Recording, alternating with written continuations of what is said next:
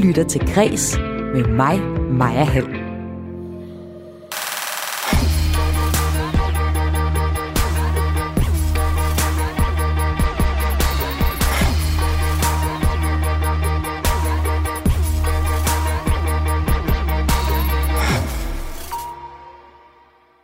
Det kan være noget bøvl at gå fra at synge på engelsk til dansk. Det kan Hanne Bol skrive under på. Det øjeblik, det på alvor, og jeg ligesom skulle synge det ind og havde en mikrofon i min hånd, jamen så blev jeg simpelthen så frustreret. Så jeg har råbt og skrevet ret meget. Men det er værd at kæmpe for at synge på dansk, for sproget, altså dansk, giver et helt andet nærvær. Det lyder det øh, fra en bølge af danske kunstnere, der i stigende grad vælger det danske sprog til. Det kan du høre om øh, sidst i programmet, hvor du også kan møde Rikke Thomsen, der har gået skridt videre, og på fredag udgiver et album ikke bare på hendes modersmål dansk, men på sønderjysk. Derudover så skal vi i kreds også til Spanien, for bag enhver stor kvindelig forfatter gemmer der sig tre hvide mænd. Den spanske forfatter Carmen Mola var slet ikke en kvinde, men i virkeligheden tre mandlige manuskriptforfattere. Det blev afsløret, da hun vandt en pris forleden. Det skabte stor debat, men det er vigtigt at kunne skrive under pseudonym. Det mener en dansk forfatter, der har lavet samme stunt. Før vi kommer til den historie, så skal du høre om, at Facebook pynser på at skifte navn, og det gør de for at ryste deres dårlige ry af sig. Mit navn det er Maja Hall. Velkommen til Kres.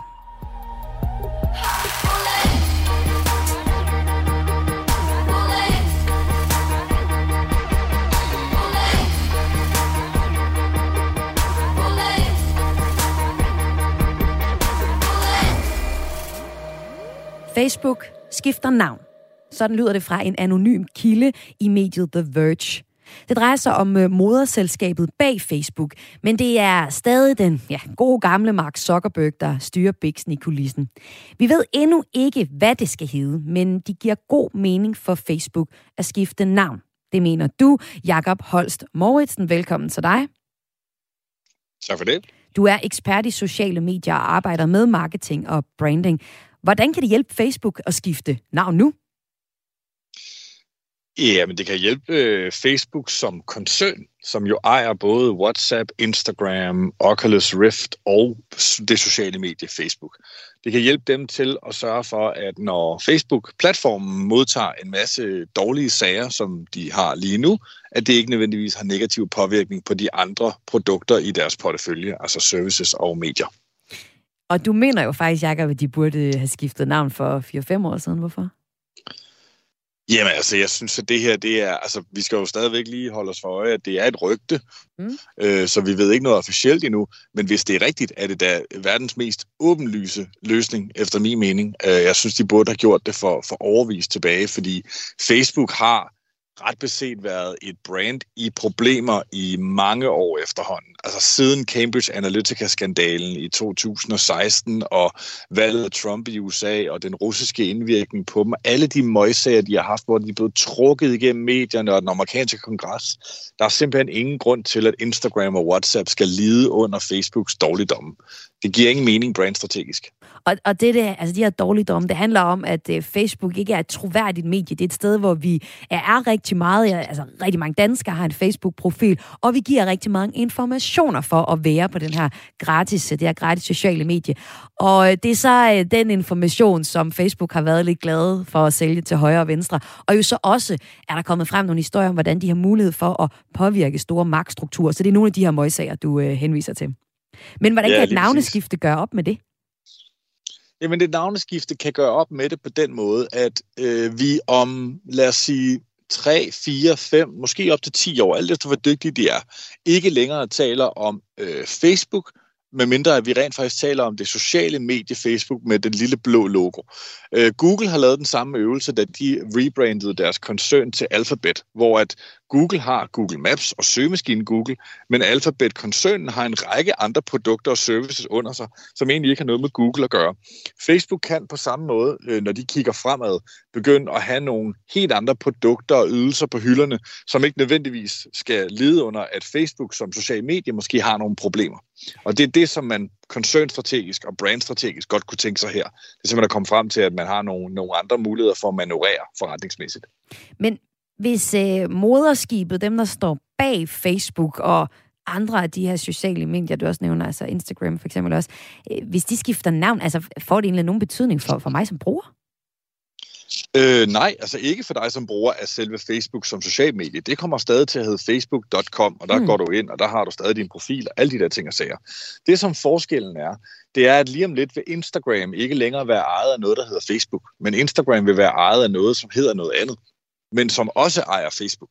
På samme måde som når du for eksempel går ned i, øh, i, øh, i supermarkedet, og du skal købe din knorbanæse, nu er det her et kulturprogram, så der er selvfølgelig ikke nogen af os, der køber knorbanæser, men hvis nu vi gjorde, det vi da så, godt gøre. Øh, og knorbanæse rammer øh, en dårlig sag, så, be- betyder det ikke, at det nødvendigvis har en negativ indvirkning på Axe, deodoranten, men de er ejet af samme moderselskab, der hedder Unilever. Mm. Og men de behøver ikke nødvendigvis have noget med hinanden at gøre i vores forbrugers øh, mindset. Så hvis Facebook har en dårlig sag, så tænker vi, jamen så gør jeg det bare på Instagram. Nu ved de fleste mennesker, at Facebook er Instagram, men i fremtiden kan det være, at det ændrer sig lidt. Okay, så det er simpelthen for at snyde os brugere til at tænke, om Instagram, de har bare tjek på det hele, mens det sejler for Facebook. Ja, det kan godt kalde det at snyde lidt. Det er som virksomhed og koncern noget, man gør jo for, at man, man, man giver sig selv øh, noget manøvrerum, og man giver sig selv øh, den mulighed, at, at, at man ikke skal have stam, samme risiko på tværs af hele sin portefølje. Der er jo også nogle negative konsekvenser ved det. Hvis nu Facebook var et super stærkt brand, der virkelig var fedt, så ville det jo have givet god mening, at Instagram måske ændrede navn til Instagram by Facebook, og WhatsApp skulle hedde WhatsApp by Facebook. Men nu forholder det sig sådan, at Facebooks omdømme er relativt ringe, så derfor giver det ikke nogen mening, at det skulle hedde det. Men det kunne man jo også godt have forestillet sig. Og jeg tror måske også, det er derfor, de ikke har gjort det endnu. Altså, at de ikke har gjort det tidligere, skiftet navn. Fordi der er nogen i toppen, navnligt formentlig Mark Zuckerberg selv, som har meget hårdt holdt fast i, at Facebook var et fedt brand. Hvad har Facebook i pipeline til fremtiden, som de øh, ikke vil have, at Facebook-brandet, kan man sige, møjer til? Ja, det er så her, det begynder at blive interessant, fordi for, øh, for meget kort tid siden, der øh, gik Mark Zuckerberg op på den store øh, ølkasse og annoncerede, at Facebook i fremtiden skal være et metavers-selskab. Så de arbejder på at blive et selskab, som, som, som gerne vil være med til at skabe det nye metavers. Det er basalt set det nye internet, virtual reality, hvor man skal forestille sig, at man træder ind med virtual reality-brillerne på, og kan navigere rundt i alle mulige forskellige øh, scenarier, og se en film med en ven, gå på kaffebar, spille spil osv der vil Facebook rigtig gerne ind og spille en stor rolle. Og hvis det er rigtigt, at de ændrer navn, så vil det give god mening, at man i fremtiden måske ikke taler om, at Facebook er på vej ind i metaverset, fordi det lyder lidt som om, det har man ikke nødvendigvis lyst til at være med i. Men hvis de ændrer navn til noget andet, og der kommer et helt nyt selskab eller en helt ny platform, som står for det her metavers udvikling, så kan det godt være, at vi om 5-10 år har glemt alle de møgsager, Facebook havde, men at det her nye selskab er super fedt og trendy. Men Jacob Holst Morrison, bare lige til sidst, altså, øh, øh, der kan jo komme alt muligt fra, fra Facebook, som de så prøver at kalde noget andet, og på den måde give en, en ny troværdighed. Men er sociale medier ikke kommet så meget i altså vores allesammens, og i den grad også politikernes søgelys, at det er svært at ryste de øh, dårlige historier af sig, som der følger med sociale medier. Altså historien om, at de, fordi det er gratis, æder af vores personlige oplysninger, som de sælger, ja, man kunne føle til højre og venstre. Jo, altså jo, og, jo, og det, det er fuldstændig korrekt, men det er jo så hele, kan man sige, kategoriens udfordring, fordi det er jo det samme, der gælder for Instagram, som det gælder for Facebook, som det gælder for Twitter, som det gælder for YouTube.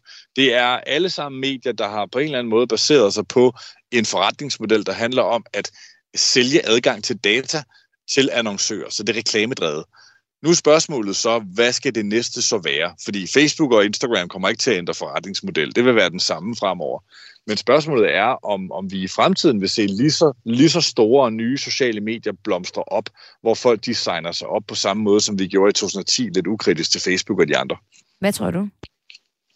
Jeg tror, det bliver svært at komme ind på den. Øh, jeg tror, det bliver svært at komme ind på den spilleplade i fremtiden. Det nyeste skud på stammen er jo TikTok. Mm. Men man kan jo sige, at TikTok for mange af os, som, som de kalder brugere, ikke er et socialt medie, fordi vi ikke egentlig laver noget indhold. Vi kigger bare på andres indhold.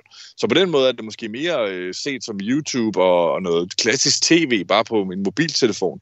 Øh, jeg tror, det der med at lave et socialt medie nu, før vi rammer noget helt nyt igen, det bliver svært. Jakob Holst Mauritsen, tak fordi du var med her i Græs.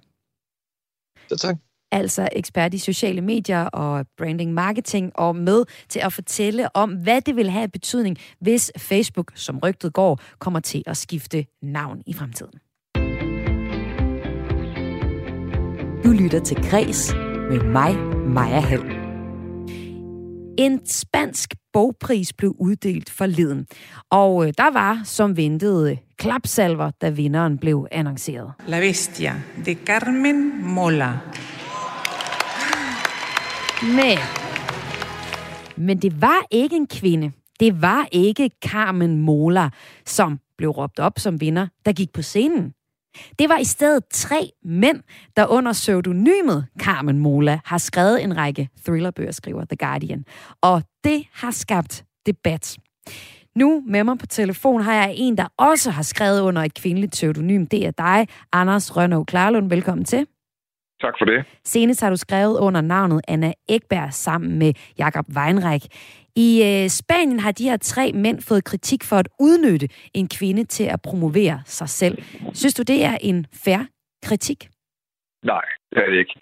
Jeg synes, at det er jo en ting med litteratur, et sted, hvor vi altid i mange århundreder har haft muligheden for at lege med identitet og køn og kønsopfattelser og øh, jeg kan sige, at for vores eget vedkommende, øh, mig og Jacob, det var sådan set, øh, der var det af nød, vi gjorde det, fordi at vores forlag, politikens forlag, ikke ville have, at den bog, vi havde skrevet, synes de var for, for feminin og for kvindelige, og vi ville skuffe vores mandlige læser, som, øh, som vi havde opbygget over mange år osv., så, så, så, det, så det er også en måde for forfatteren at, øh, at komme bag om øh, fordomme og kønsforestillinger, fordi enhver forfatter vil jo bare ud til det bredest tænkelige publikum med historien. Så det er historien, der er det vigtigste, som man har brugt år på at skrive. Det har vores tre spanske kolleger jo også gjort. Og de har jo tænkt, jamen vi vil godt have det her ud, og de ved også godt, når de, fordi det er jo en af de andre store ting i det her med øh, forfatter, myten, det er, at forfatteren altid er en person, der sidder alene på et loftskammer i tre år. Øh, men, men sådan er det bare ikke, og det har det ikke været helt for Alexandre Dumas tid. Der, der var der et skriveværksted, og forfattere er altid nogen, der arbejder sammen, eller være utrolig ofte, og får hjælp og inspiration, og vi hjælper hinanden. Og, og så, så, så det, de har jo også stået med det dilemma, at de var tre, og det ville jo så latterligt ud, øh, med tre navne på forsiden af en spansk bog. Så de har jo også været i den der ting, hvor der har de været op mod endnu en forestilling. Så de har både haft forestillingen om øh, køn og identitet, og hvor mange forfattere, der kan stå på en bog, og så er de nået frem til den her meget logiske konklusion, vi kalder os noget helt andet. Jeg ved ikke, om den er så logisk. Altså, det drejer sig om forfatteren Agustin Martinez, øh, Jorge Diaz og Antonio Macero, der har hittet altså rigtig stort forklædt som Carmen Mola. Og du siger så, at det ikke vil give mening at have tre forfattere på forsiden af en bog, men kunne jeg da godt stille spørgsmål ved, om det egentlig har. Det er måske ikke den rette til at gøre, men altså det, jeg synes er særlig interessant ved det her, det er, at øh, udover at de har kaldt sig Carmen Mola, så har de også givet Carmen en persona. Hun har fået en historie. Hun er en kvindelig universitetsprofessor, og de bøger, hun så har skrevet, øh, er ekstremt voldelige, hvis man læser ned i dem. Og netop det her forhold mellem en kvindelig forfatter med børn og familie, og så det voldelige historieunivers, det har været fremrevet til at promovere bøgerne af hende. Altså man siger, at der er en dissonans mellem de her to ting. En kvinde, der skriver meget voldeligt. Kan du se, der er, ikke se, at der er et problem i, at man opdigter en persona for at fremme salget af bøger? Nej, alt er fortælling. Øh, at, at vi danskere er en fortælling. Øh, at, man, er mand og kvinde, den måde vi er mand og kvinde på i dag, nu er vi så ved at bryde op med, med, med mange af de ting endelig om, hvad det vil sige at være mand og kvinde, men det har været fortælling. Kristendom er en fortælling. Øh, de, de er forfattere, øh, de har lov til både at lave en fortælling, det er sådan set det, de skal, og til at lave en fortælling om dem selv. Fortælling, Hemingways fortælling om sig selv var også bare en fortælling om, at han var stor vildsjæger og alt det her, måden vi, vi, vi tager tøj på. Så for, for, for enhver forfatter, der skal man ikke have skrevet særlig mange bøger, før det går op for os, i hvor høj grad, at, at hele verden omkring os er en konstruktion, og den, den peger forfatteren jo på. Forfatteren peger på at sige, hvordan er det, I forstår mig som, som, øh, som forfatter, og så kan man pege tilbage, og det kan man gøre både i historien og ved at bruge sin person til det. Jeg synes ikke, der er noget problem. Jeg synes, det er sjovt. Og Randers Klart, du har så øh, gjort det under øh, pseudonymet Anna Ekberg. Og du siger før, at øh, du og dine kollegaer har valgt at, at skrive forklædt som kvinde, fordi at øh, forladet i det her tilfælde politikken, de angiveligt ikke ville optage jeres bog, fordi den var for feminin. Det må lige uddybe. Mm. Jamen altså, vi havde jo skrevet under vores pseudonym, som vi holder meget af, A.J. Kaczynski har udgivet 10 bøger og blev blevet solgt over hele verden. Og så havde vi skrevet en ny bog, som vi kommer med, der hedder Den Hemmelige Kvinde. Og da vi afleverer den, så var der meget dårlig stemning, og de siger, det, det, uh, okay, det var noget helt andet det her. Og, øh, og det var også noget helt andet. Hvilken, hvilken forfatter har lyst til at blive ved med at skrive den samme bog? Så vi havde skrevet noget helt andet, og, og, og, det, og det var en kvindelig hovedperson, og Mm, ja, der, der var kærlighed havde en større, måske en større rolle end tidligere og sådan noget. Og så var de, først ville de slet ikke udgive den. Øh, og så, øh, og, så sagde de, jamen, så, så, så må I hedde noget andet og sådan nogle ting, fordi at vi kommer til at skuffe folk, øh, de mandlige læsere, og sådan nogle ting, som vi jo altså, var, var rimelig sikre på, var, var, noget, var, noget, var noget sludder. Øh, men vi nåede så frem til den ting, så siger vi fint, jamen, så kalder vi os øh, Anne Ekberg. Men I og, synes, og vi, at det var noget sludder, eller hvad, at de skulle skifte til, øh, skifte til et navn, en kvindelig navn? Ja, ja, det, altså, ja det, det synes vi. Hvis vi synes, det var det her med, øh, at det er jo igen en forestilling. Mænd læser om det her, og kvinder læser om det her. Øhm, kvinder interesserer sig for relationer, øh, og mænd øh, for, for, for øh, logiske opklaringsting og sådan noget. Så, så igen var det jo kønsstereotyperne, som man var op imod, som vores spanske kolleger også oplevede. Øh, og så gør man et eller andet, så siger man, nå okay, fint nok, jamen øh, politikens forlag siger, at det her det kan kun, det gider kun kvinder at læse, den hemmelige kvinde, og, så, og, og I bliver nødt til at gøre noget ved det. Og så sådan mm, provokeret af det, opfandt vi øh, det her nye, vores, vores, øh, vores, vores kvindelige pseudonym, Anna Ekberg. Bliver der fortsat behov for at, at lave øh, så, øh, skal vi sige, kønsstereotype øh, opdelinger i litteraturens verden, efter din mening? Mm, Nej, jeg tror, der sker rigtig meget i, i de her år. Altså, fra vi opfandt en Ekberg, og ikke fordi vi opfandt det, men det over hele, over hele kloden, sker der jo øh, nogle... Øh, er der nogle, nogle af de her skarpe opdelinger øh, og, og kassetænkninger omkring køn, øh, og hvad køn interesserer sig for, hvad det vil sige at være mand og kvinde og alle de der grader indimellem, som, som er ved at, også når går i opløsning, og heldigvis for det. Så jeg tror, at, jeg tror, at fremtiden byder på en, en øh, på mindre kassetænkning, og om man, om man er mere åben, om, om man bare tager imod historien. Anders Rønne Klarlund, uh, tusind tak, fordi du var med her i Kreds. Det var så lidt. Altså et dansk eksempel på en øh, forfatter, der har skrevet under pseudonym og under et kvindeligt pseudonym. Og jeg talte med Anders lige præcis, fordi at vi ser eksemplet øh, lige nu i, øh, i Spanien, hvor øh, der stod tre mænd bag øh, en kvindelig forfatter, der ellers hed Carmen Mola og vandt en øh, pris her for nylig, men så var der altså tre mandlige skribenter, der kom på scenen og modtog prisen. Men det her med pseudonymer, det er jo ikke noget, de spanske amigos her har fundet på, eller Anders Rønne Klarlund har fundet på. Det har vi egentlig set i mange år og lang tid tilbage. Og nu velkommen til dig, Jakob Søndergaard. Du er forlagsredaktør hos øh, Goodkind. Ja, tak skal du have. Pseudonymer er en øh, gængs praksis fra Hergé, altså manden bag Tintin, til George Orwell, hvis borgerlige navn var, var Eric Arthur Blair. Men der er stor forskel på, hvorfor pseudonymer bliver brugt, og hvor vellykket det er. Og du har taget tre eksempler med på det, øh, som vi skal tale om nu. Men jeg kunne godt tænke mig lige at høre dig. Vi hørte før Anders Rønnow Klarlund sige, at, øh, at han egentlig var ret irriteret over, at øh, forlaget ikke ville godtage deres bog, hvis de havde et øh, mandligt pseudonym, at de skulle have et kvindeligt pseudonym i stedet for.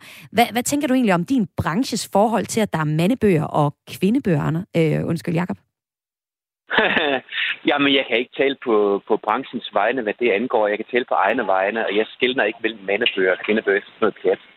Og jeg kan godt forstå, at Anders Rønnow bliver, eller tager anstød af, af den holdning, for den synes jeg ikke øh, var nogen steder hjemme. Altså, Men han accepterede det jo så alligevel oh. også, og sagde, ja. øh, jamen, øh, der er forskel på, om det er en mand eller kvinde, og hvilken persona, der står bag bogen.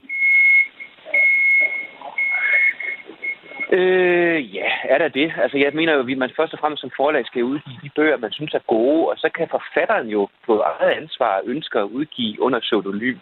Og det kan være et mandligt pseudonym, eller det kan være et kvindeligt pseudonym. Og der kan være den ene grund til at gøre det, eller den anden grund til at gøre det. Men altså, det er forfatterens beslutning øh, at, at vælge et øh, pseudonym, der passer, hvis man ønsker det. Og det er, for, og det er forladets beslutning, om man vil udgive bogen eller ej. Så det er sådan set en ret enkel historie. Så... Og i forhold til det spanske eksempel her, der synes jeg, det er en ret, altså jeg må sige, jeg synes, det er en ret, øh, altså som forlægger, synes jeg, det er en ret lille historie egentlig. At de her tre gutter har siddet og hygget sig med at lave nogle, nogle, nogle, nogle blodsprøjtende krimier, og så har de fundet, så har de synes, det var sjovt at finde et kvindeligt pseudonym og udgive det under. Talt, jeg tror, det har været en spøj. Og, øh, og Men det spiller jo på nogle på forestillinger det, øh, om, at en kvindelig universitetsprofessor med børn og familie ikke kunne skrive sådan en blodsprøjtende, eller sådan nogle blodsprøjtende thriller. Så de spiller jo på, øh, på nogle øh, skal man sige, fordomme i samfundet. Ja, det kunne sige. De kunne også have, have, have valgt et eller andet, øh, altså et eller andet, andet pseudonym, der ligesom indikerede, at det her det var meget langt væk fra, fra øh, den virkelighed, der skildres i bøgerne. Jeg tror ikke ligesom, at... Altså, jeg, jeg, jeg kender ikke deres motiver for at gøre det på den måde, men jeg forestiller mig ikke, at der er mange i vores... Altså i en 2021-virkelighed, der, der tænker, at det er fuldstændig utænkeligt, at en kvinde kunne skrive øh, blodsprøjtende krimi. Altså, hvis du ser på det danske krimilandskab med Sara Blædel og Julia Hastrup og den ene og den anden og den tredje. Ja, man ved jo ikke, om de er der i virkeligheden. Er Sara Bledel Sara Bledel? Jeg er i tvivl nu. Alt er en konstruktion, har jeg jo lige hørt. Ja. Jeg har mødt Sara mange gange, og jeg tror, at Sara er Sara Bledel. Men altså, jeg, jeg, jeg, altså, rigtig mange af de krimier, der ligesom er, er populære på det danske bogmarked, lige i øjeblikket, skal jeg lige sige, befinder jeg mig faktisk på bogmessen i Frankfurt, hvor der er en hel masse øh, både hyggelige og også blodsprøjtende krimier skrevet af kvinder. Jeg tror ikke, der er mange derude, der tænker, at det er utænkeligt, at, at lige præcis den der spanske historie, eller de der spanske historier, kunne være skrevet af en kvinde. Så så om de ligesom skriver sig op imod en, en, en, en, en bestemt køns, øh, kønsstereotyp, det, det ved jeg sgu ikke rigtig. Det betvivler du, Jacob. Hvis jeg være helt ærlig. Og det er du også bare velkommen til, Jacob Søndergaard. Du er egentlig også inviteret ind i kreds i dag, og det er øh, bogmessen, vi kan høre i baggrunden øh, hos dig, øh, hvor folk tusser rundt, ja. gætter jeg på at få signeret nogle øh, ja. bøger. Ja. Men øh, du er også med, fordi at du har taget tre interessante pseudonymer med, der er blevet brugt lidt forskelligt. Og øh, lad os starte med Søren Kirkegaard. Hvorfor har du taget ham med? Ja, altså jeg nævner Søren Kierkegaard, øh, fordi øh, ligesom for også pege på, at det her det er altså ikke noget nyt. Altså, at man altså forfatter har til alle tider, også længe før Søren Kierkegaard, benyttet sig af pseudonymer, men af forskellige grunde. Når jeg fremhæver Søren Kierkegaard, så er det fordi, selvfølgelig fordi han er et prominent øh, litteraturhistorisk eksempel. En af verdens vigtigste forfattere, der har skrevet under pseudonym. Øh, og også fordi han gør det på en interessant måde. Altså Søren Kierkegaard øh, benytter sig af forskellige pseudonymer i den ene halvdel af sit forfatterskab. Den halvdel af forfatterskabet, man kalder det pseudonyme forfatterskab. Og så er der en, en anden del af forfatterskabet, øh, som man har udgivet under eget navn, altså Søren Kierkegaard, som er det filosofiske forfatterskab. Men altså den, den pseudonyme del af forfatterskabet, hvor han har, det ved jeg ikke, en 6-7 forskellige pseudonymer, der øh, skaber han altså en, en forfatterperson, der kan give udtryk for et livssyn eller en filosofi eller nogle refleksioner, der ikke er Søren Kierkegaards, men er Victor Irematas eller Johannes, Johannes Klimakus som forfatter. Og det synes jeg er en, en meget, meget, eller det er ikke noget, jeg synes, men det er en meget, meget raffineret brug af pseudonymet øh, i en hvad skal man sige, en litterær, filosofisk sammenhæng, som Søren Kierkegaard udfolder mesterligt, øh, og som man er blevet berømt for. Øh, og så synes jeg, den viser, at pseudonymet ligesom også er, udover at være noget, man kan dække sig ind under, ind under også er et litterært greb. Altså pseudonymet er ikke kun noget, der handler om at holde sig skjult. Jeg tror, de fleste i Kirkeborg samtidig udmærket vidste, at Johannes Klinakus var øh, den virkelige person, Søren Kierkegaard, som gik rundt i Københavns gader. Men han gjorde det simpelthen, fordi det var litterært og filosofisk nødvendigt for ham at gøre det. Og det var så... Grund, det, sådan, ja. det, det er det andet. En anden, en anden mulighed for at bruge pseudonymet med et andet, en anden motivation eller et, et andet afsæt, det er det andet store litteraturhistoriske eksempel, som jeg gerne fremhæver. Det er jo Karen Bliksen, ja. der udgav... Øh, hun gør det så lidt mere nød. Hvorfor brugte hun øh, det navn Isak Dinesen, ja, som hun udgav under? ja, hun udgav altså de her berømte syv fantastiske under, under det mandlige pseudonym øh, Isak Dinesen. Og spørgsmålet er, jeg ved det ikke, jeg gætter på, at der kan have været en, en, øh, en kommersiel interesse i at gøre det. At det simpelthen har været en markedsvurdering, at det var nemmere for den kvindelige forfatter, Karen Bliksen, at slå igennem på et øh, mandsdomineret marked med et mandligt pseudonym, Isak Dinesen. Og, og nu øh, har vi jo været inde Og det er de sådan her... noget helt... Jeg tænker Ja. ja. ikke... Jeg, ja. Nå, men jeg tænker ikke, at, hvad skal jeg sige, at, at Karen Bliksens motivation for at gøre det har været den samme som Søren Kierkegaard. Jeg tænker, at den tekst, eller de, de, de, de noveller, hun har skrevet i syv fantastiske fortællinger, skal læses på samme måde, eller hun har håbet, at de blev læst på samme måde, uanset om det stod Karen Bliksen eller Isa Dinesen på forsiden. Men at det simpelthen har været nemmere at nå ud i markedet og nå ud til læserne gennem boghandlen og ud i pressen med det her mandlige pseudonym. Fordi hun udgav på en tid, hvor der var mange mandlige forfattere, så skrev hun så ligesom ind i den forfattertradition, i stedet for at være Jamen, det har, en det, kvindelig jo, det forfatter. har det jo været, det har jo da været nærmest, nærmest indtil nu. Altså nu, nu kan man godt tale om, at kvinderne dominerer bogmarkedet. Men det er jo først altså i disse år, at det sker. Litteraturhistorien gennem de sidste 2.000 år har været totalt domineret af mænd.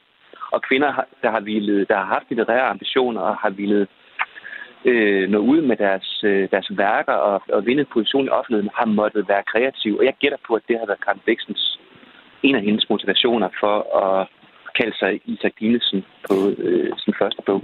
Og så er jeg spændt på, om det sidste eksempel her også ligger sig op af, af det med at skifte til et øh, mandligt navn, om det ligesom øh, kan give øh, en positivt renommé. Det sidste eksempel, øh, det er, jamen jeg kan jo egentlig bare spille lidt fra filmens lydunivers, så tror jeg, der er rigtig mange, der ved, hvem jeg taler om.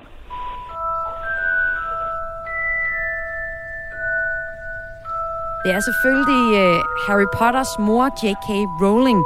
Hun har nemlig også skrevet under et synonym. Et mandligt synonym. Hvad var hendes øh, falske navn, så at sige? Øh, det var Galbraith, da hun bestemte sig for ligesom at skrive noget andet end, end Harry Potter, som hun jo blev fuldstændig utroligt spørgt på med rette. Altså de her fantastiske bøger om Harry Potter, som har skabt altså, generationer af læsere. Det må man altså sige, det er, det er en enestående, en historisk succes, hun skabte med Harry Potters univers. Det er klart, øh, hun kan ikke bruge resten af sit liv på at skrive nye Harry Potter-bøger. På et eller andet tidspunkt, så gider folk ikke læse dem, eller hun bliver dødtræt af at skrive om, om, om inden for det univers. Mm. Og der har hun altså vurderet på et tidspunkt, nu vil hun prøve noget andet, og øh, øh, valgte at skrive nogle, nogle, jeg har ikke læst det, men altså nogle, nogle, nogle krimier, som skulle være udmærket. Og der valgte hun altså så, så, så at øh, et, et, et pseudonym for også at markere et skifte i sit forfatterskab. Igen, jeg tror, at hele verden øh, vidste, at det var tale om den samme forfatter, men altså i et andet univers og med et andet navn på forsiden, og dermed en tydelig markør af, at det her det er ikke noget, som vil tilfredsstille nødvendigvis øh, de mange læsere af Harry Potter-bøgerne. Men tror du, øh, tænkt man- meget over at tror, være... Det er, hvis man tror, det er ligesom er Harry Potter, som var... Undskyld, hvis man tror, det er Harry Potter, så bliver man skuffet, og det har hun ligesom ville, gerne vil undgå, og derfor har hun kastet noget af. Tror du, tror du, hun har tænkt over, at hun har valgt et mandligt navn i stedet for et kvindeligt navn? Nej, det tror jeg ikke. Tror du ikke det? Øh, igen, jeg tror ikke... Øh, jeg... Nej, altså, så, så, så, så, så vidt jeg forstår, er hun sådan, øh, hvad skal jeg sige, relativt sådan konventionelt tænkende, når det handler om køn. Der har nogle, Det er nogle rigtigt, ja. udtalelser, øh, som, som ligesom har indikeret det, og jeg tror ikke, at hun ligesom har et statement øh, i forhold til ligesom at vælge et, øh, et mandligt pseudonym, og det er bestemt jo heller ikke for ligesom at øge sin chance på at slå igennem. For det må man sige, det var lykkedes ind i forvejen. Ikke Ja. Jakob Søndergaard, tak fordi du var med her i Kreds. Du er velkommen. Ja. altså forlagsredaktør på Gudkind fra øh, bogmessen i øh, Tyskland, og nu øh, altså også ophavsmand til Kreds Top 3 over pseudonymer i litteraturen, en historie, vi taler, har talt om i dag. Et program, fordi at der i Frankrig er tre mænd, der har skrevet under navnet Carmen Mola, noget, der overraskede mange, da Carmen Mola vandt en pris her forleden. Du lytter til Græs med mig, Maja Hall. Hvis man vælger som kunstner at synge på dansk, så er det umuligt at nå ind på de helt store internationale scener, der hvor Ed Sheeran for eksempel danser rundt.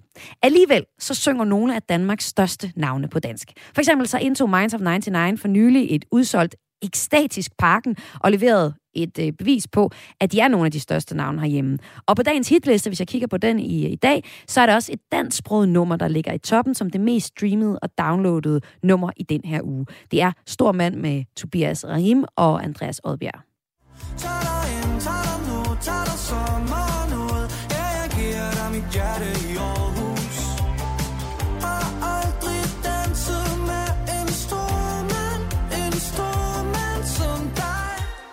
Samtidig med, at vi ser store kunstnere synge på dansk, så ser vi også kunstnere skifte fra engelsk til dansk. For eksempel Hanne Bol. Det var nu heller ikke helt nemt for hende, men hun insisterede på at skifte til dansk. Den historie, den kan vi høre om, eller den kan du høre om lige om lidt. Men nu først velkommen til dig, Silas Bjergaard. Goddag. Du, Kan I høre mig? Ja, vi kan nemt høre dig, og du har lavet samme spring som Hanne Bol, altså gået fra at synge på engelsk til dansk og øh, i morgen er du aktuel i en koncertrække i Svendborg, og du spiller en af flere koncerter. Øh, koncertrækken hedder Modersmåler til formål at fremhæve den bølge af dansksproget musik, øh, de mener, der ruller. Altså, øh, Silas, du kan jo ikke blive en international Ed Sheeran-succes, når du synger på dansk. Hvorfor har du fravendt muligheden for at blive en international darling? Øh, jamen, altså, der er jo andre øh, aspekter eller elementer, som forhindrer mig i at blive en international popstar lidt. Og det er jo primært, at jeg jo nu bliver 40 her om et par måneder. Øh, så jeg tror, da jeg ligesom lavede skiftet, altså øh, fra at have sunget på engelsk med Turboviken i mange år, og, og have haft ligesom ambitioner omkring øh, international gennembrud i, i det regi, da jeg så ligesom skulle starte op for mig selv, der var jeg jo i slutningen af 30'erne, og jeg tænkte, er det virkelig, er det faktisk noget, jeg vil? Altså er det noget, jeg har lyst til at investere alle de mange, mange kræfter og timer i, det kræver at ligesom komme ud af, af andedammen? Og så kom jeg ligesom frem til, jamen det var det egentlig ikke.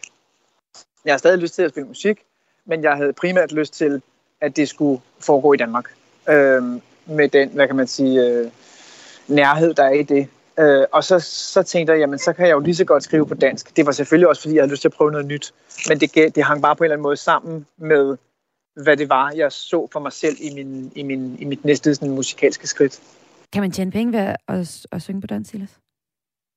Det kan man godt. Altså, Minds er jo et glimrende eksempel, og Tobias Rahim og Andreas Odberg er også øh, super gode eksempler. Øh, så ja, det kan man godt. Tobias, eller øh, undskyld, Silas, det er jo ellers sådan, at du øh, hittede med dit band Turbo, Turbo Weekend i 2012, der skrev I også kontrakt med pladselskabet EMI for hele Norden, udgav jeres tredje studiealbum med blandt andet On My Side, og øh, var egentlig også på vej ud i det store land, men så stoppede I det, og du er så ude med et soloprojekt på dansk nu. Altså, som vi lige kan høre her, så er popmusikken består hos dig, Silas, men sproget er skiftet ud. Ja, Yeah.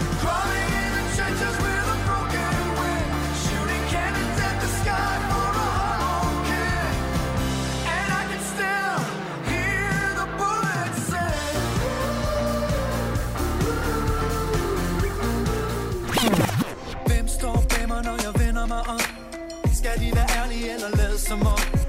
Hvem rækker hånden af røgne tyk? Er jeg de skuldre? Har du min ryg?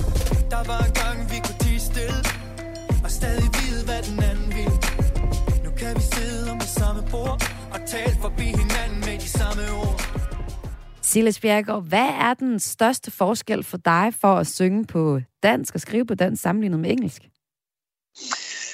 Jeg tror, øhm, det er et godt spørgsmål. Jeg tror, at det har noget at gøre med mine øh, øh, referencerammer. Altså, hvad er det for nogle referencer, der dukker op ind i mit hoved, øh, når jeg tænker på engelsk, og hvad er det for nogle referencer, der dukker op ind i mit hoved, når jeg tænker på dansk? Øhm, og, og de referencerammer, det er jo selvfølgelig både, hvad kan man sige, den musik, man lytter til øh, på henholdsvis engelsk og dansk, Øh, men det er også jo altså bøger, man har læst, og, og mennesker, man har snakket med, og film, man har set. Øhm, og alt det udgør jo ligesom ens indgang til sproget og ens associationsrækker. Altså sådan helt konkret. Så er det også så noget med, er at du, øh, du dropper lidt nogle af klichéerne. De er lidt nemmere at komme Ja, afsted jamen- med, har du fortalt mig. Ja, men, ja, men det, kan, det snakkede vi om, øh, da, du, da du ringede op, og vi lavede et lille forinterview, at, at der sagde jeg, at det var noget med, at man måske kunne slippe afsted med nogle, nogle flere klichéer på engelsk, fordi at man har et lidt mere sådan, hvad kan man sige, romantisk forhold til sproget. Øh, og, og måske ikke sådan er helt øh, lige så indfølende med nuancerne, og altså, altså man på en eller anden måde sådan, når det, det lyder måske nogle gange lidt sejere, når man siger det på engelsk. Kan du komme med et eksempel på Øh, det, Silas? Jamen, jeg, jeg, vi aftalte godt nok, at jeg skulle øh, lede bagkataloget igennem, men det har jeg simpelthen ikke, øh, det har jeg desværre ikke haft tid til. Silas altså, Feland, du sidder der ved frisøren, ved jeg, og hygger dig. Jamen, Så kunne du da godt jamen, lige have fundet et eksempel på, hvor du har været rigtig Ja. ja. kikset, klichéagtig. Ja, men jeg, ved, om jeg, jeg, jeg er faktisk gået ud i regnen for at få lidt bedre øh, signal. Okay. Øhm, men, øh, men jo, jo, det er rigtigt. Det er, fordi jeg har jo siddet på arbejde. Jeg er jo, øh, jeg er, jeg er blevet øh, copywriter i et, øh, et konsulentbureau. For Feland, du har gang i Øhm. alt muligt andet. Det er det der med det danske sprog, det sælger jo ikke lige så meget. Så skal man have en nebengeschæft ved siden af, eller omvendt. Altså jeg vil sige, jeg vil sige jamen, det har jo mindre med sproget at gøre, end det har at gøre med, med, med størrelsen på landet. Ja. Øhm, altså at, at markedet simpelthen ikke er særlig stort. Fordi Hvis at der hvis er kun været knap- tysk, Ja. Jamen, det er jo det, ikke? Og, hvem, og hvor mange af dem er i den musik øh, købedygtige alder og, og, og ligesom danner sig nye øh, hvad kan man sige, øh, musikalske øh, vaner. Men altså, hvis jeg nu havde været tysker og havde sukket på tysk, så havde, så havde der jo været et meget, meget større marked at tabe ind i. Ikke, ikke bare Tyskland, men også Østrig og Schweiz. Øhm, så jeg kan godt forstå, at du stiller spørgsmålet, hvorfor vælger man at synge på dansk, når markedet er så lille? Ikke? Det er jo lidt det, der ligger i det. Ikke? Men du havde så dine personlige årsager til det, at du gerne vil blive øh, hjemme. Du synes ikke lige, du kunne blive den nye Ed Sheeran, når, når du var ved at, at blive øh, Ja, 40. Ja. Ja, men jeg synes også, der ligger, der ligger også noget, øh, altså der ligger også et, et mere sådan, hvad kan man sige, øh, filosofisk valg om, om at gerne ville ind til noget nærhed. Altså, mm. at jeg, jeg, jeg føler mig som sådan, jeg føler mig rimelig flydende i engelsk, og har, har, har talt det, og skrevet det, og sunget det i mange, mange år. Øh, men der er alligevel, at, at dansk er jo mit talesprog. Det er det, det sprog, jeg taler med de mennesker, der står mig allernærmest. Og om det, det, det er det sprog, jeg bruger til at tale om de svære ting i livet. Sådan de rigtige ting i livet. Øhm, og, og det betyder jo bare, at, at, at det er noget, der sådan går ind og rammer hjertet meget hurtigere, meget mere sådan direkte, end, end engelsk nogle gange er. Ikke? Altså, hvor engelsk, det er, sådan, jamen, det er ligesom at læse en bog på en eller anden måde. Det, er sådan, det bliver lidt mere fiktivt et eller andet sted. Altså sådan, hvis man skulle ligesom sætte, sætte en forskel op. Ikke? Og Silas Bjergård, øh, du bliver bare lige hængende her på linjen. Det kan være, du lige øh, skal have, have startet øh, trimmeren lidt inde ved frisøren, som jeg ved, du sidder ved nu. For jeg skal også lige byde velkommen til en anden gæst. Det er nemlig sådan, at Silas Bjergård giver øh, koncert sammen med Thomas Høfting, der er formand, øh, frontmand hedder det, i øh, Who Made Who, en koncert på spillestedet Harders i Svendborg, som en del af koncertrækken Modersmål. Og de gør det i morgen, og koncertrækken der ligger herfra i dag til øh, fredag. Arrangørerne bag koncerterne, de skriver, at Danmark i disse år oplever en gylden generation af sangskrivere, som har taget vores modersmål til sig og kommer ud med nye originale perler til vores fælles sangskat. Det momentum skal udnyttes, så det kan blive langvejt og bæredygtigt frem for blot at være endnu en bølge. Men til at sætte nogle ord på den her bølge, der har jeg inviteret dig ind, Fabian Holt, lektor på Roskilde Universitet og forsker i musik. Velkommen til dig. Jo, tak skal du have. Hvad er det for en bølge af dansksproget musik, vi ser lige nu?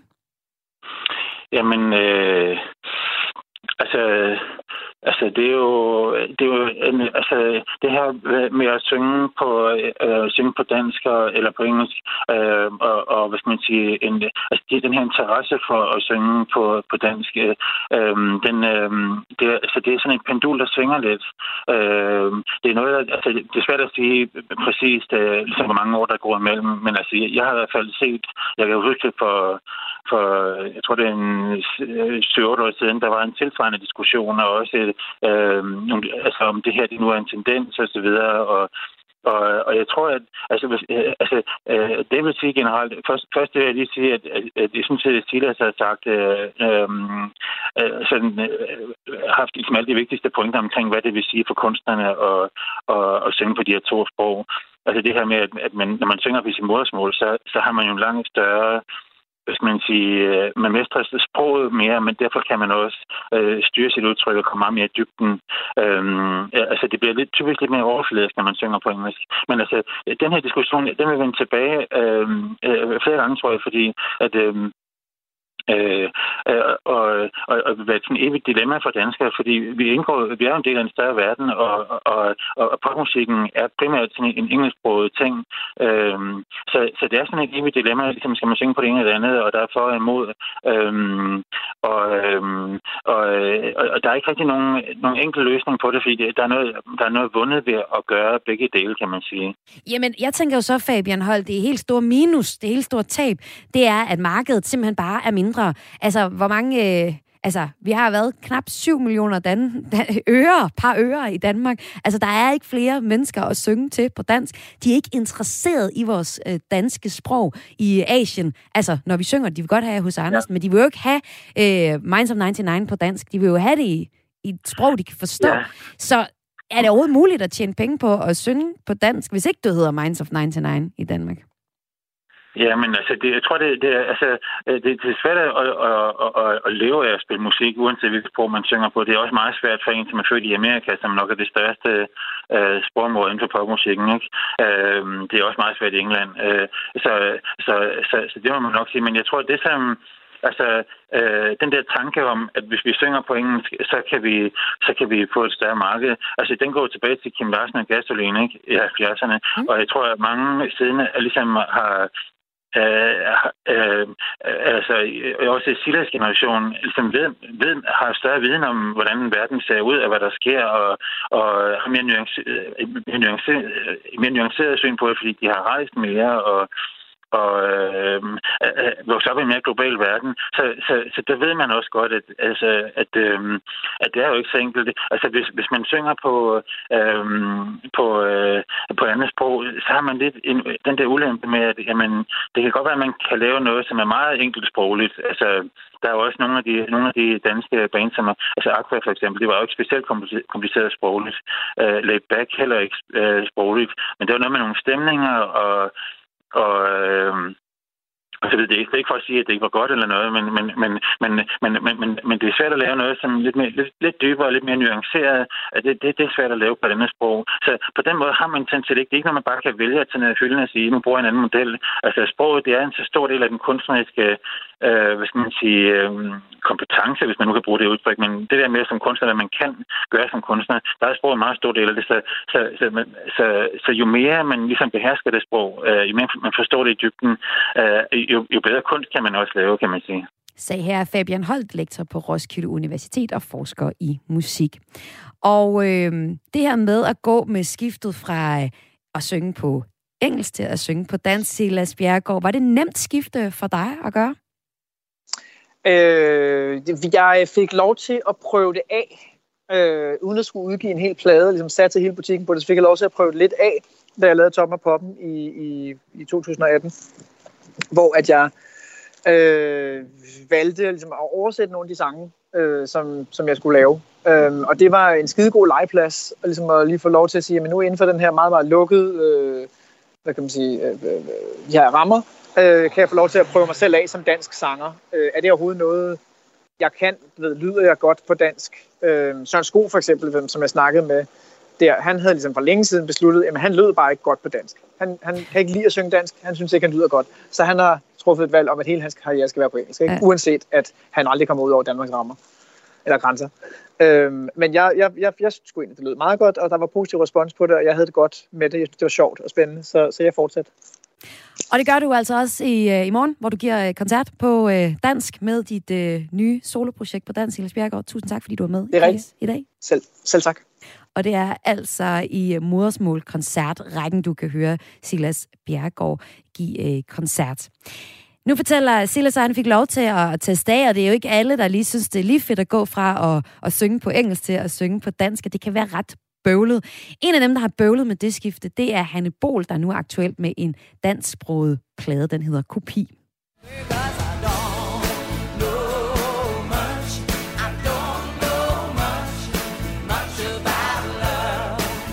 Kan du ikke elske mig? Bare lidt nu. Jeg falder fra hinanden lige så stille, og det gør ondt. Så hvis jeg spørger dig... Ja, her var det til sidst altså Hanne Bol i en ny version på dansk. Men det var ikke nemt for Hanne Bol at gå over til at synge på dansk. Det var en kamp, har hun fortalt her. Ej, jeg blev sgu frustreret. Jeg blev også ked af det, fordi jeg var det sammen med Jakob Funk om at lave det her. Så vi lavede noget musik efterhånden, som vi fandt nogle sange, vi havde lyst til at arbejde med. Og så når jeg prøvede at synge på dem, så kunne jeg slet, slet ikke finde ud af, hvad jeg skulle gøre ved det. Og det blev jeg selvfølgelig skuffet over, for nu havde vi jo siddet og arbejdet på det, og synes vi havde nogle fede idéer. Og det lød jo også meget godt, når jeg sang i rummet, uden at have sunget det ind. Men i det øjeblik, det på alvor, hvor jeg ligesom skulle synge det ind og havde en mikrofon i min hånd, jamen så blev jeg simpelthen så frustreret. Så jeg har råbt og skrevet ret meget. Men det lykkelige er, det er, at jeg synes, jeg kommer om på den anden side af det.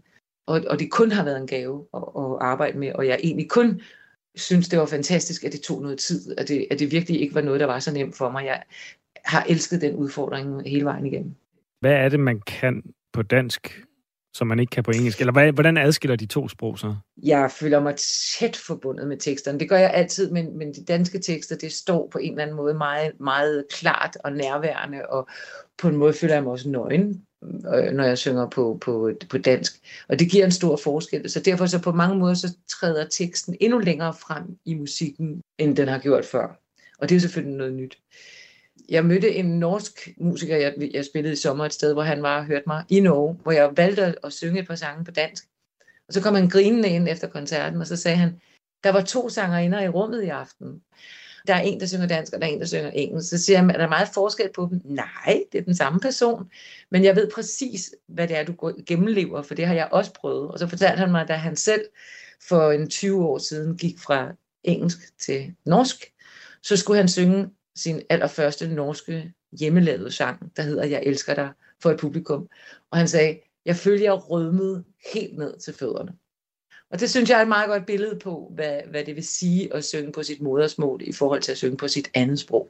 Sagde her Hanne Bol til min kollega Toge, Toge Gripping. Og øh, det øh, var jo så en historie her om, hvordan det er at gå fra at synge på engelsk til dansk, og død og pine vilde, som Hanne Bol øh, fortæller om her. Det øh, er et emne, jeg sætter fokus på i dagens udgave af Kreds, fordi der altså er en modersmål koncertrække i Svendborg lige nu, hvor du kan opleve øh, forskellige kunstnere, blandt andet Silas Bjerg, og jeg havde med før. Du kan også opleve Sulka, First Floss og Katinka. Koncertrækken i Svendborg sætter fokus på kunstnere, der synger på deres modersmål. Min næste gæst går så skridtet videre og gør ligesom Nils Havsgaard og Allan Olsen. Hun synger på sin moders dialekt, og det er Sønderjysk. Velkommen til, Rikke Thomsen. Moin du. Tak skal du have. Hvorfor synger du på sønderjysk? Jamen, altså, der, jeg plejer at sige, at jeg har sådan, jeg står på to ben. Det gør de fleste. Men det ene ben, det er øh, den sådan helt personlige grund til øh, at ville, altså, have brug for at vende hjem. Jeg har brug for at fortælle mine minder og min historie. Og den anden grund er øh, et forsøg på at bidrage til øh, at gøre op med stigmatisering, der ligesom følger med det at, at tale dialekt, og så specielt at udtrykke sig på sin dialekt. Og du vandt så i 2019, eller der fik du modersmålprisen for din indsats øh, for, øh, for den sønderjyske dialekt. Nu øh, kan jeg så godt tænke mig lige at høre, når man har valgt, Rikke, at synge på sønderjysk, mm. som nogle gange kan være svært at forstå. Der ligger også også en stigmatisering omkring det. Kan man tjene nogle penge på at synge på sønderjysk? Jeg vil sige, hvis man får sådan et kærligt og støttende publikum, som det, som det jeg har, har fået, og som jeg føler øh, på alle måder forstår det, jeg gerne vil, så kan man godt. Og så skal jeg også huske at sige, at jeg har et fantastisk øh, team omkring mig, som, som alle øh, også er med på, hvad, hvad det er, mit, mit primære budskab er. Så, så kan man godt le, øh, leve af det, det er jeg enormt stolt af. Og på fredag så udgiver du et nyt album, det hedder Opland. Hvem er det, der øh, køber det her album? Altså er der andre end sønderjyder? Ja, altså øh, det har jo været den store overraskelse for mig de sidste par år. Øh, det er, jeg vil sige, mit hardcore publikum, det er 40 plus. Mm. Øh, men der er jo også de, de helt små, og så er der også dem på min egen alder. Jeg er lige fyldt 30. Øh, så så jeg, jeg vil sige, øh, det er de færreste sådan i, i 20'erne, øh, der Men, men, der men kommer de alle sammen fra Sønderjylland, eller kommer de også De kommer altså hele landet. Jeg har sågar sendt en plade til Bornholm i dag, så, så det, går, øh, det går derudad. Det her øh, album, ja, det hedder jo Opland, og vi skal prøve at dykke lidt ned i det, fordi jeg har lyttet til det her til formiddag, og udkommer godt nok først på fredag, men jeg har fået lov til at snilytte lidt til det. Og det lyder rigtig som et dejligt popalbum, men ærligt talt, så forstår jeg jo ikke meget af, hvad du synger. Først og fremmest, øh, vi skal ligesom øh, åbne tekstuniverset lidt op. Du har mm. taget et par eksempler med til mig, men hvad handler Opland om sådan i grovtræk? Uh, opland, det skal man forstå uh, som to ting. Der er selvfølgelig det i titlen, at det er det opland, jeg er vokset op i, som er oplandet til Sønderborg. Og så ligger der da også det i opland, at man kan forstå det som opvækst og op, øh, ophav. Øh, og så er der jo hele tematikken i, at det er sådan meget 80'er inspireret plade, og det var det, vi lyttede til i 90'erne, der hvor jeg voksede op. Så det er en plade om øh, mit eksistentielle og fysiske opland. Det er jo meget, du gerne vil fortælle det eksistentielle. Altså, nu er jysk, og jeg er selv jyde, jo kendt for at være ret ordknap. Er der ord nok til det, du gerne vil sige, og det, du har på hjertet, Rik? Ah, det er et genialt spørgsmål. Øh, Jeg synes faktisk, at det dialekt kan, og det som det brillerer ved, det er, at man kan sige det, man gerne vil sige, men på en helt anden måde. Og jeg synes faktisk, man, man skal bruge ordene klogt. Øh, Og der er nogle gange også det ved jysk, at det er meget det, vi ikke siger, der, der bliver sagt. Og Ja. Det synes jeg er ret fedt. Lad os lige dykke ned i sangene Hunge Hjerte. Eller lige eller først, hvad betyder det? Det var, det var tæt på det. Hungejat. Hungejat! Det er en parafrase over Bruce Springsteens Hungry Heart. Ah, så et sulten hjerte. I, lige præcis. Øhm, du har taget et par bidder med fra den øh, sang. Vi kan måske lige høre det allerførst her. Øh, Mhm. Vers 1.